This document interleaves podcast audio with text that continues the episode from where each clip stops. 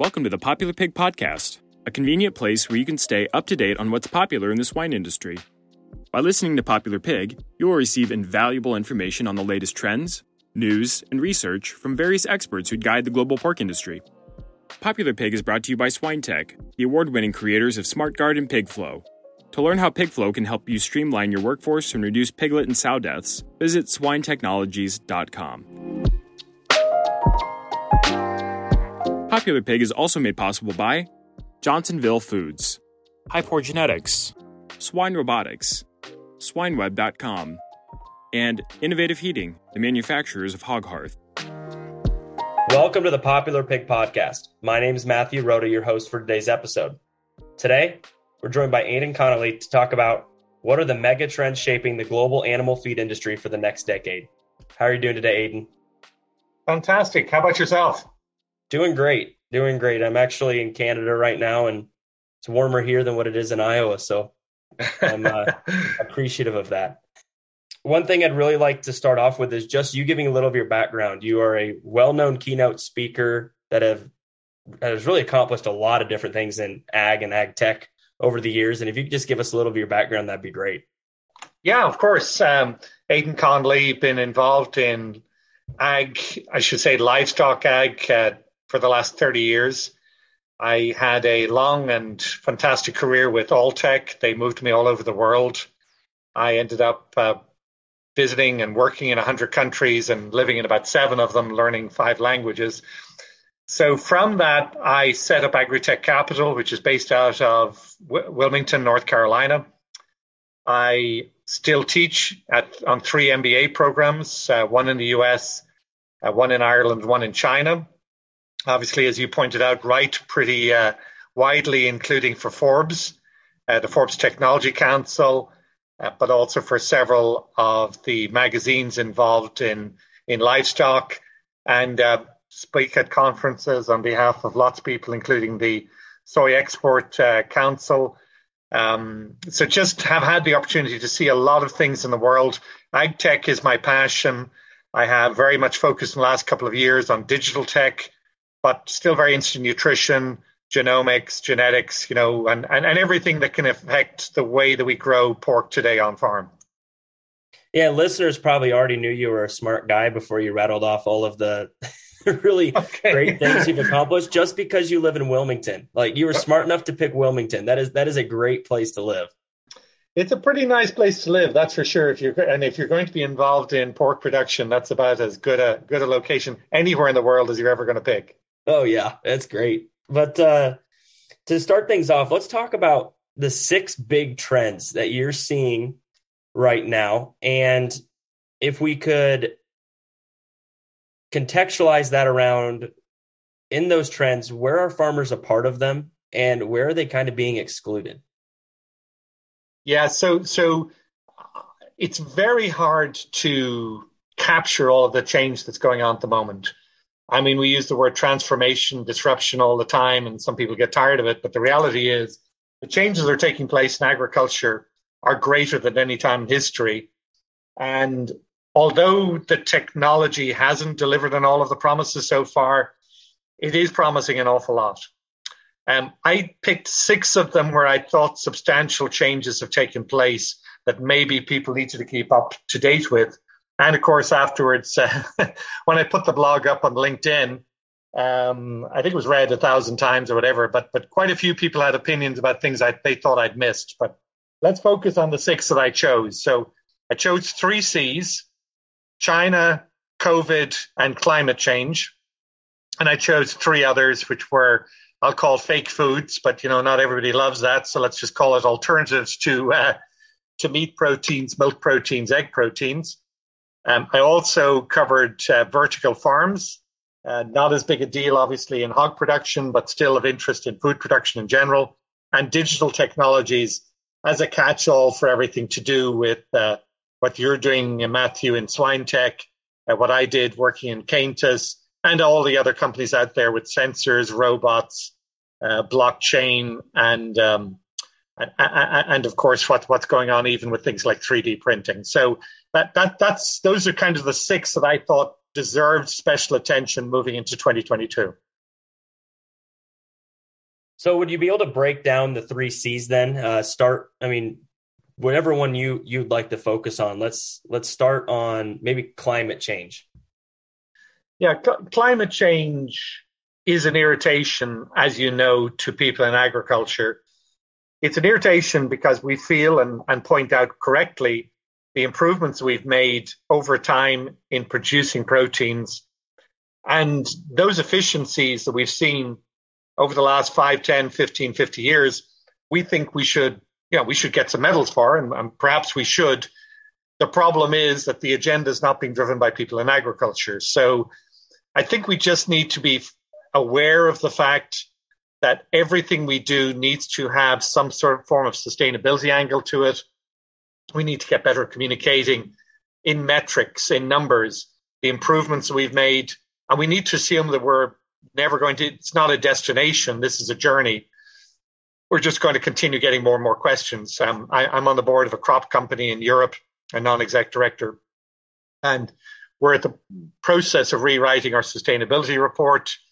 Um, it's essential for investors, it's essential for customers, it's even essential for employees to be able to describe what you're doing to make the world a better place from a climate perspective. And this COP26 that was held in Glasgow uh, Scotland uh, about a month ago, everybody says it didn't make much change.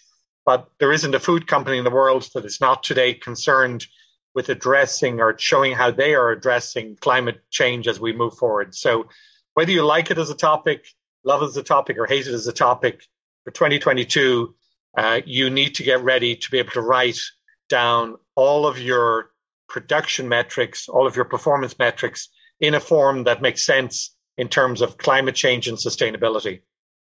So when we look at that, I think there's a lot of valid things that have that have been brought up over the past few years that are that are here to stay. Is there anything around the sustainability conversations that are being had right now that are let's say over overhyped or not popular amongst individuals that are in those conversations, not by producers. I say a lot. I mean, not from the producer perspective, but just from the perspective of the people at the table. Uh, what might be overhyped or unpopular?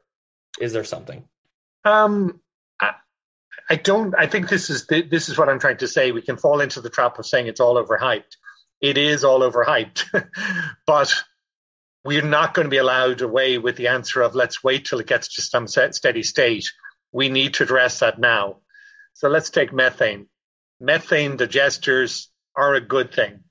Obviously, they tend to be more attractive when we're thinking of ruminant animals, dairy and beef, because of the type of manure they produce, because of the gases that come out. But at the same time, there are a lot of cre- tax credits out there. There are a lot of people asking what we're doing with manure, particularly in pig lagoons and swine lagoons. So those are things I think rather than saying let somebody else do it first, let the pioneers go first. I think we need to be upfront and on top of it. Um, if I look, if I'm out in the, the, the Midwest, you know, if you're in Iowa, Nebraska, South Dakota, you see a lot of wind farms. You see people increasingly using solar. Um, people talking about using solar on farms where you grow other crops at the same time. So in the same field, have the solar panels and have other things growing around or underneath uh, maybe even animals underneath. Uh, we've talked about what we could do in terms of uh, thermo heating, so so injecting water down into the ground and bringing it back up hot. Everything we can do to make the farm not require electricity from another source and maybe even be exothermic, you know, producing electricity back into the system. Those are cool technologies. And if you get grants and if you have a perspective, I know some people said, well, if California changes, we're not going to need all of this technology. If they roll back some of their requirements for renewable energy, maybe it doesn't make sense anymore. And yet, look at all the states that are now chasing down the same route. I'm thinking of Washington State. I'm thinking of Oregon.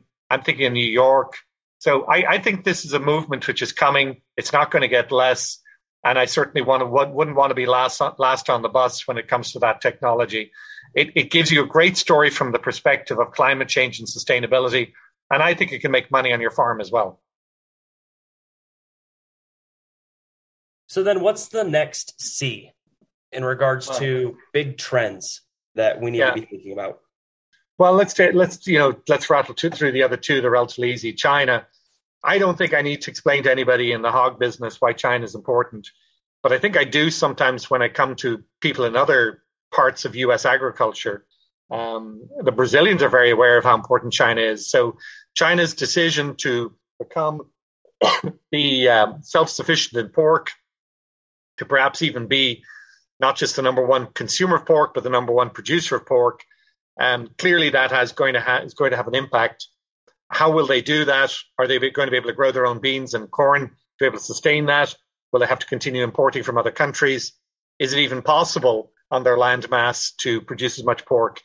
In the meantime, with uh, the continuation of swine fever um, uh, re-emerging in China, uh, with some of the other decisions that are taking place with respect to trying to put some of these smaller farms out of business. We see it in sow numbers in China.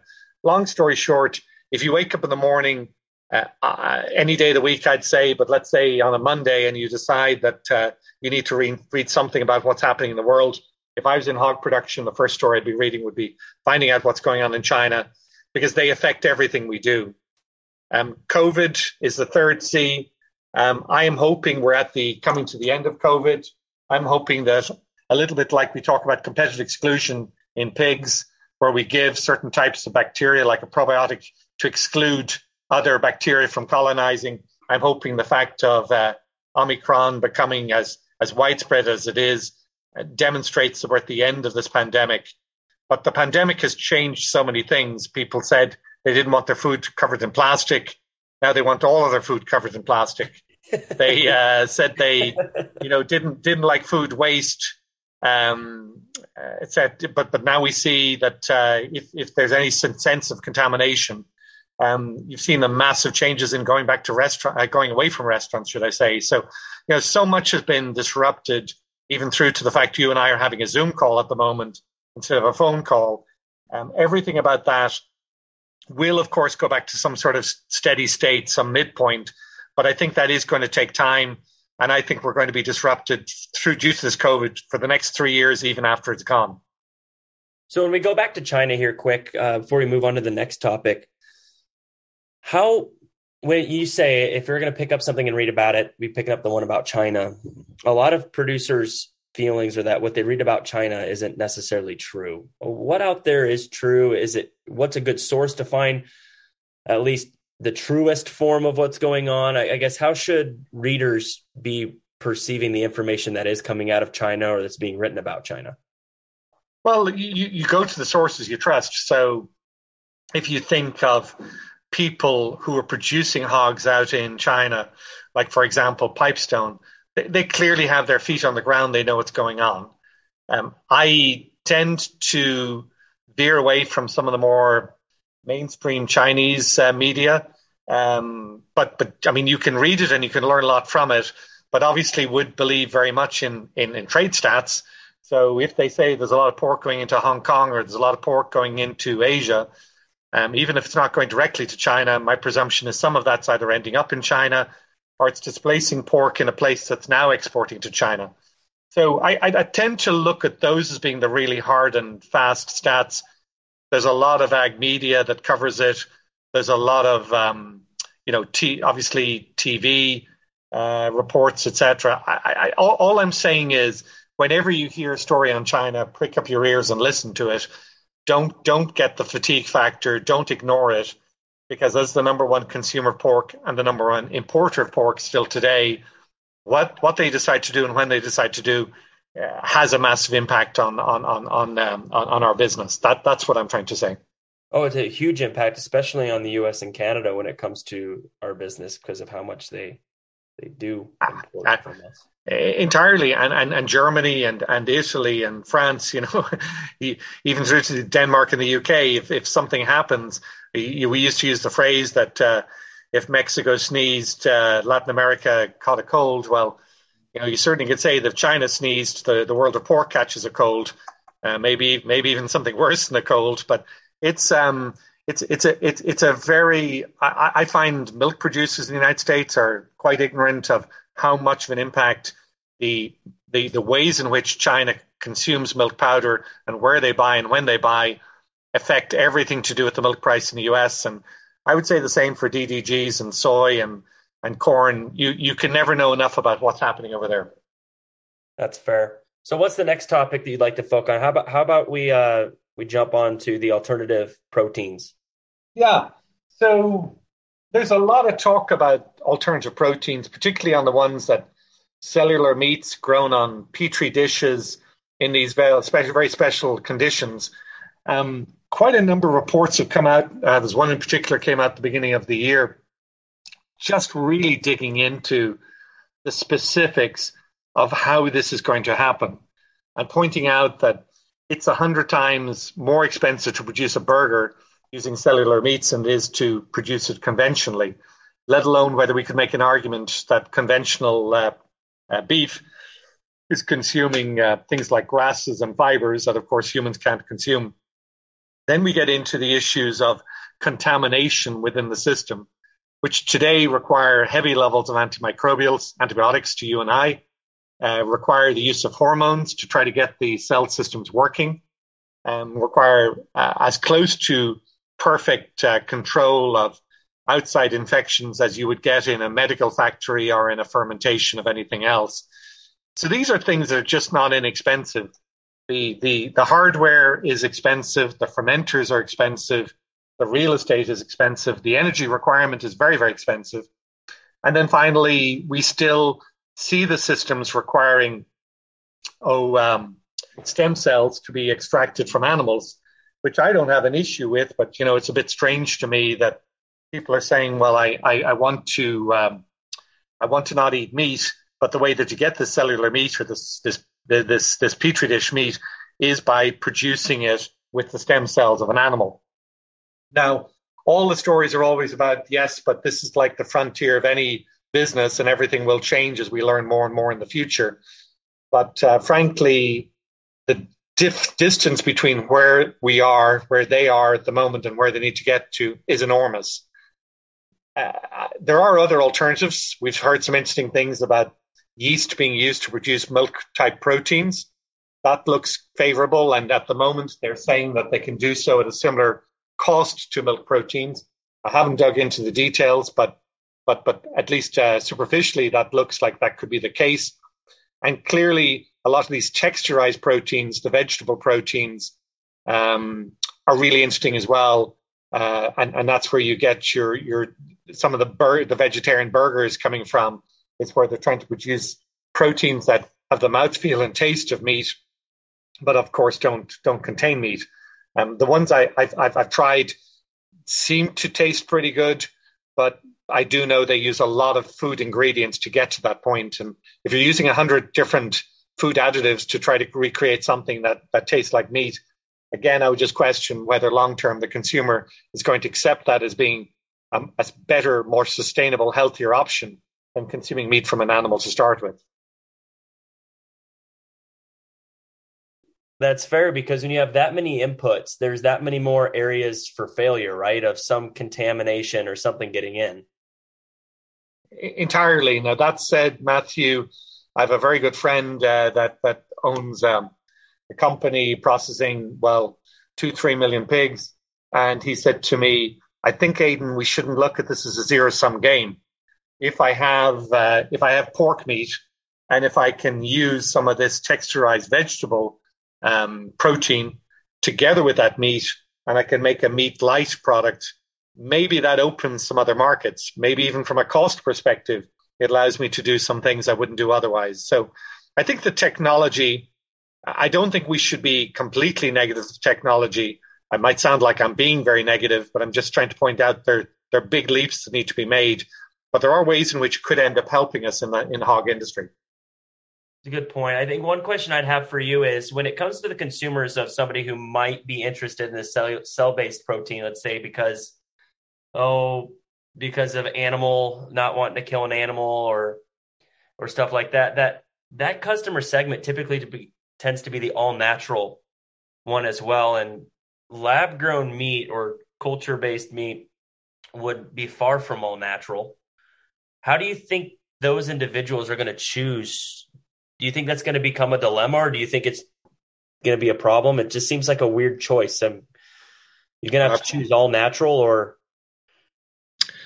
Couldn't agree more, uh, Matthew. I, I, feel as I listen to this uh, this proposal, the people who don't like pork, the people who don't like beef, and have gone from consuming that have also lost the taste in my anecdotal experience. you know, you take a random sample of people you know, and maybe you know 50 vegetarians or 100 vegetarians.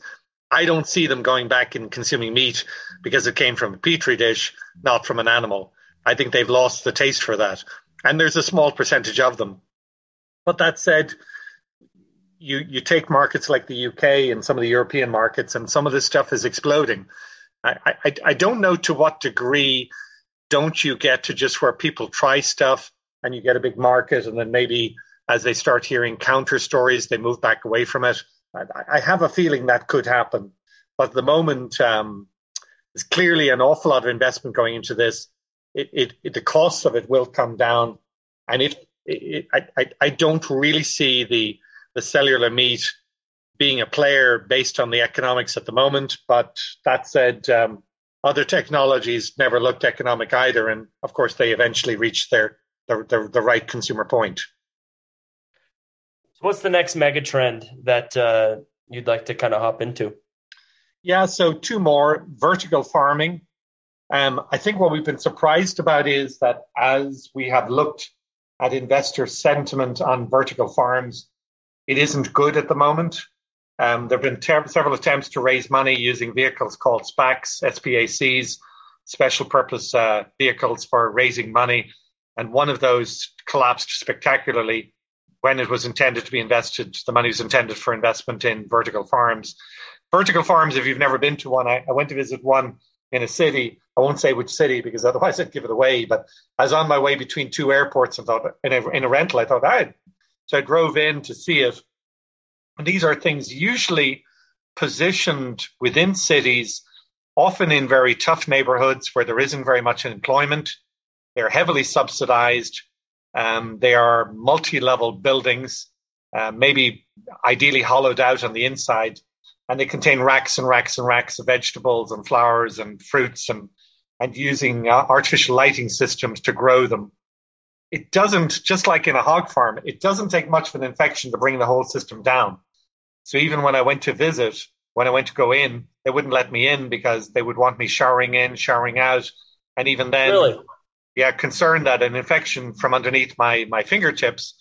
I mean, it's no different than we should, than, than we think in terms of hog farming. You see that in Canada or the US. Uh, we have to be extremely careful. Well, these systems, if you get an infection and it starts to cause problems, it goes, you know, it, it starts to grow like wildfire, and then you have to turn the whole system off and clean it all the way out requires heavy levels of energy, naturally. Um, it does require a tremendous amount less water, so that, that is quite attractive. But um, I think without heavy subsidies, it is it's going to be difficult to justify them, and that's the conclusion that the investors seem to be taking at the moment. What's interesting about it, however, from my perspective, and I wrote about this in the blog as well, Matthew, is that I think the technology being used in vertical farms around sensors around water uptake by plants, around artificial intelligence to figure out where heat should be applied, where lighting should be applied, how to. So smart systems of agriculture, precise systems uh, for, for farming. Those same technologies can be used in in, in other forms of uh, indoor farming, greenhouses, what they call controlled environment uh, agriculture. So you see increasingly the lessons learned from vertical farms being applied to more traditional farms. And, and I'm excited by that. I think that that's where, when we think about how to produce vegetables and fruits and, and, and flowers locally, we think about trying to do so with less water. Uh, what we learn from the verti- what we're learning from the vertical farming systems, I think, has tremendous applications. And what about the last trend? Last one, digital. You have no interest in that at all, so I'm sure we'll move on swiftly. Um, look, SwineTech is an example of uh, some of the success we've seen. Cainthus with uh, cameras and vision. Um, I've worked with other companies involved as well, like a company called Labby. They're involved in sensors for detecting changes in milk. Uh, SomaDetect, uh, EIO. Um, we've seen lots of different technologies using cameras on the pigs to estimate weight.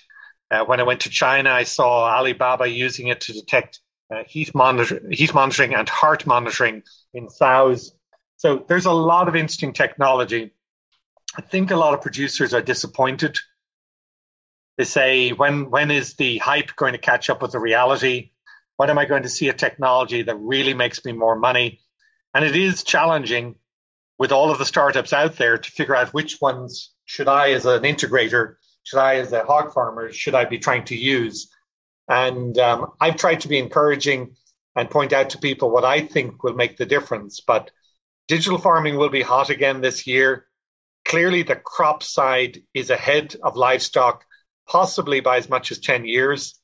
And that, that, that again is uh, always uh, some, it's unhappy when you see that when you're in livestock. You think, well, why, why are we so far behind? And I would say dairy is probably the number one species applying it in, in livestock. Um, but the ability to control what happens in, in, in when, when we're producing swine, if we can look at temperature, um, if we can look at water consumption, feed consumption, uniformity of weight, uh, and of course all of the gases uh, that that can exist within a house, carbon dioxide, um, ammonia. Um, I think there's just tr- you know these technologies will are, will continue to come, and and obviously we see all of the leading integrators of the world currently with plans to incorporate those into their systems. So one one thing we've been hearing, I'm curious what your your thoughts are on it, is that with a lot of the technologies, whether that's voice recognition or computer vision or on animal sensors or other sensors, a lot of them have some kind of a component where a person's involved. And and for example, let's say we identify that an animal is sick. And if somebody responds within four hours versus 20 hours, the outcome is likely to be very different. Producers feel as though a lot of the precision technologies, from what we're hearing, uh, have a requirement of some form by a person. And if that response varies, then the outcome varies and the ROI is unpredictable. And so it typically, even though the product works, will sit in research farms because the ROI is so tied to a person, even if that person's only responsible for the last step of a process. Do you think that the way we are approaching labor has a big weight, uh, or has, I guess, holds a lot of weight on our future success in embracing digital? Uh, absolutely. And, and I'm sure I, I've heard some of the same things you have. Um, producers saying, "Am I going to now have to hire a different level of employee? Am I going to have to have somebody who has a computer background? Am I going to have to have somebody?" But at the same time, they'll point out how difficult it is to hire somebody who knows pigs. And if you grew up with pigs, and if you've been on pig farms, I didn't grow up with pigs, but I've been on pig farms for over 30 years now. You walk into a farm and you intrinsically know some of the things that are going on from a management perspective. You can look at a sow and you can recognize whether she's full of milk, whether she's got good uh, definition in terms of uh, her udders and the ability of each piglet to get to weaning pig to get to, to the teats. Those are things that you can't teach people easily if they come into the business late on. So, from that perspective, the ability to consider artificial intelligence, Google goggles, Oculus goggles, whatever they are, kind of that metaverse. So increasing use of artificial uh, augmented reality. What we can do with cameras to be able to observe things when people aren't in the barns, or sensors, as you said, to listen for changes in sound or changes in body temperature.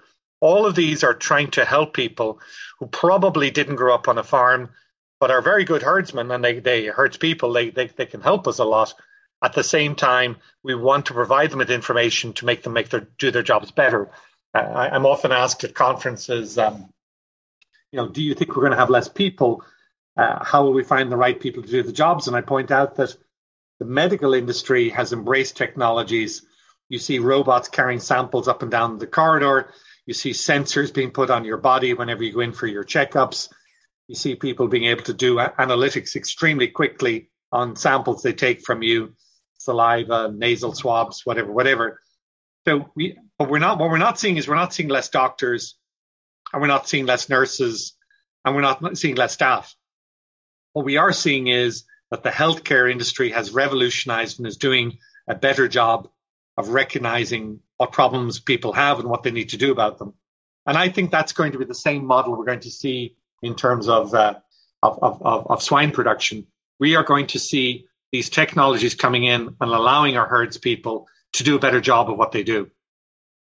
Yeah, I love that you brought up healthcare. Uh, we spent so much time with Johns Hopkins and Mercy Hospitals and these other groups. And really, when we, we look at healthcare and the adoption of technologies, mean, again, they're way ahead of us. It didn't necessarily go all that well to start because they had variability. And a lot of the time it was, well, how do we do things with less nurses? How do we do things with less doctors? And it didn't didn't go well. But the moment they said, how do we take those who we do have the doctors and nurses we do have and how do we make them a center of the solution as opposed to the problem? Well then it was well how do we help our people work with technologies? How do we how do we make that work well together? And, and then it took off. I mean you can look in nursing homes they had door right the door light when somebody asked for help. Well a nurse might not have got there right away because they couldn't get there until they saw it. Well get put an app in a nurse's pocket that tells them when the person hit the button well, now they can prioritize the person based on the need rather easily and successfully, and you can start measuring compliance. And so I think we can learn a lot from healthcare, a lot from healthcare. Absolutely.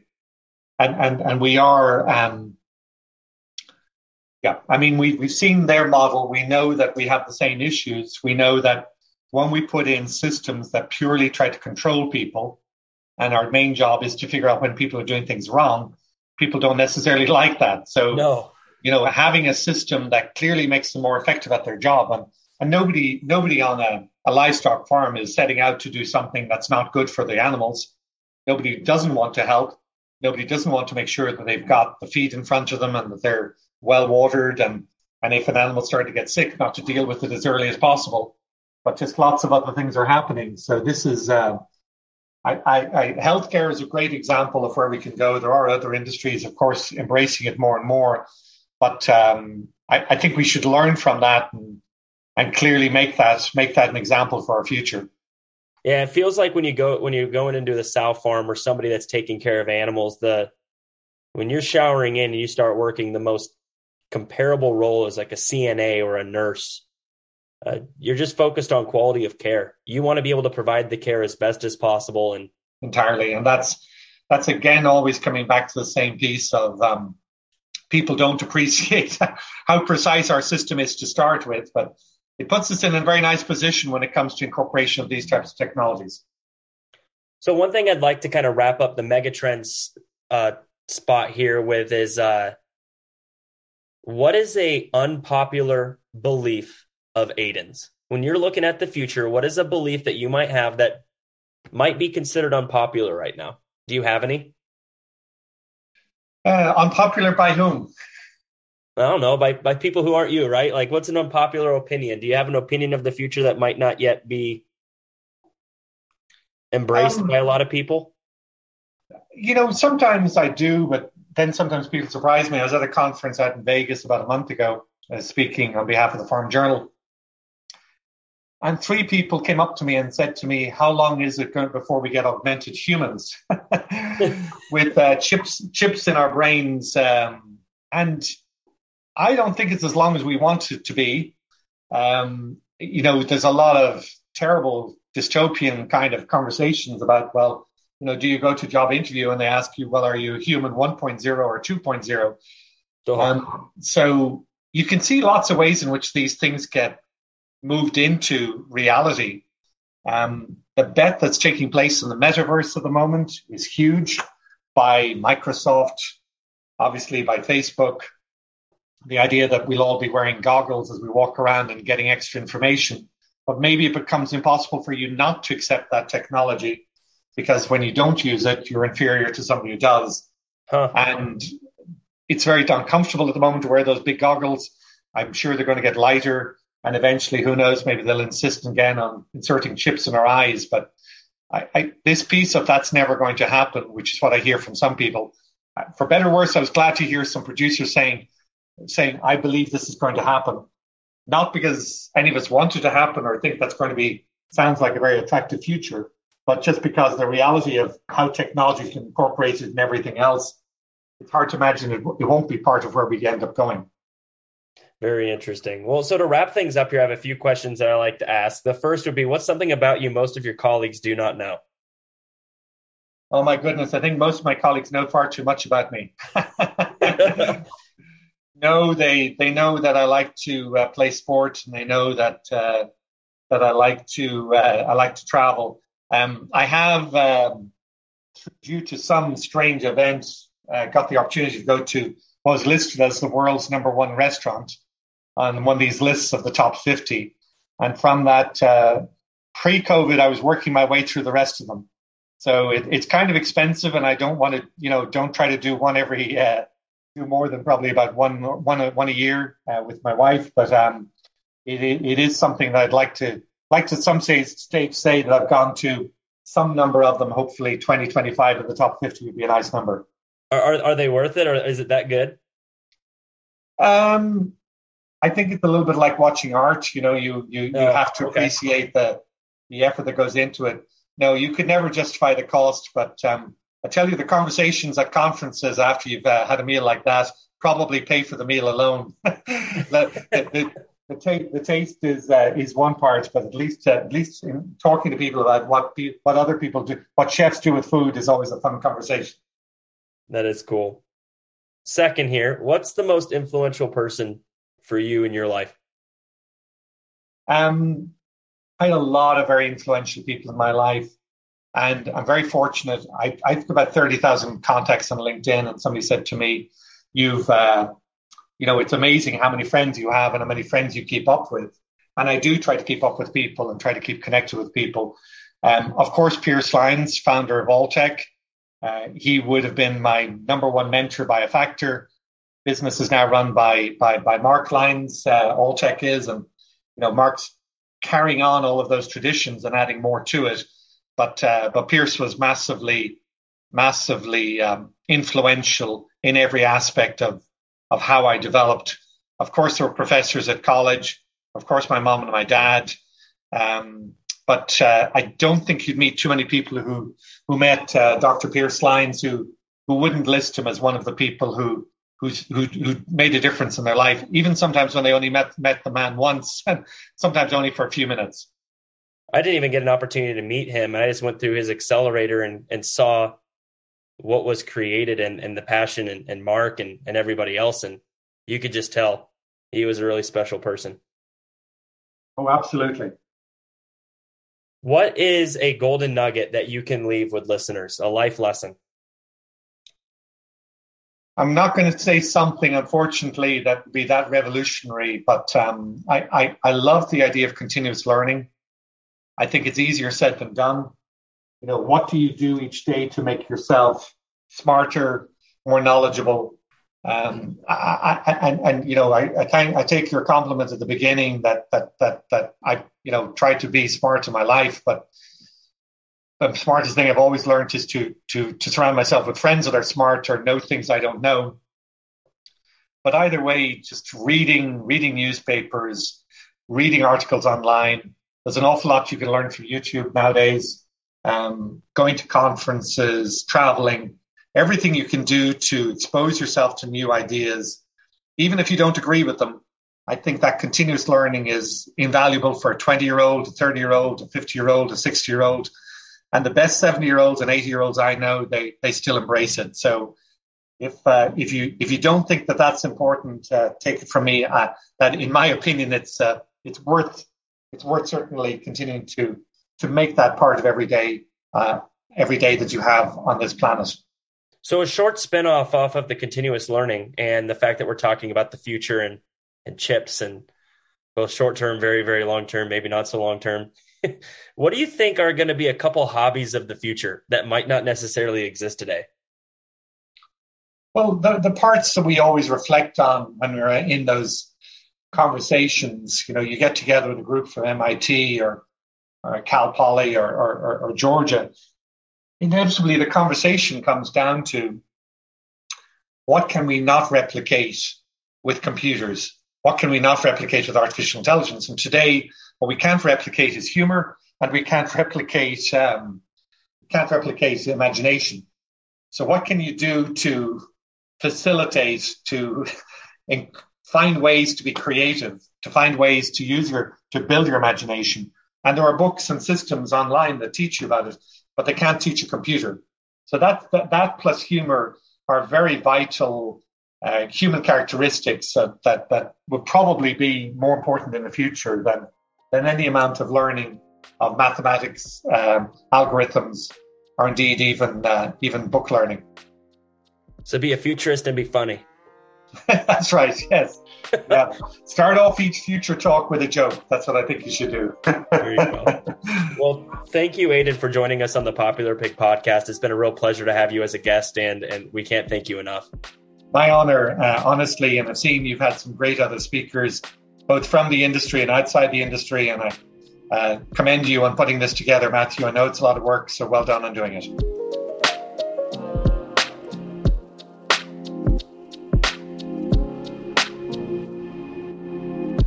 Thank you for joining us on this episode of Popular Pig. We aspire to learn and grow together through the experience and wisdom shared by our esteemed guests.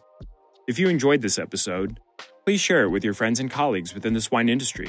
For more information, please go to popularpig.com to receive updates when new episodes are available. Popular Pig is brought to you by SwineTech, the award winning creators of SmartGuard and PigFlow.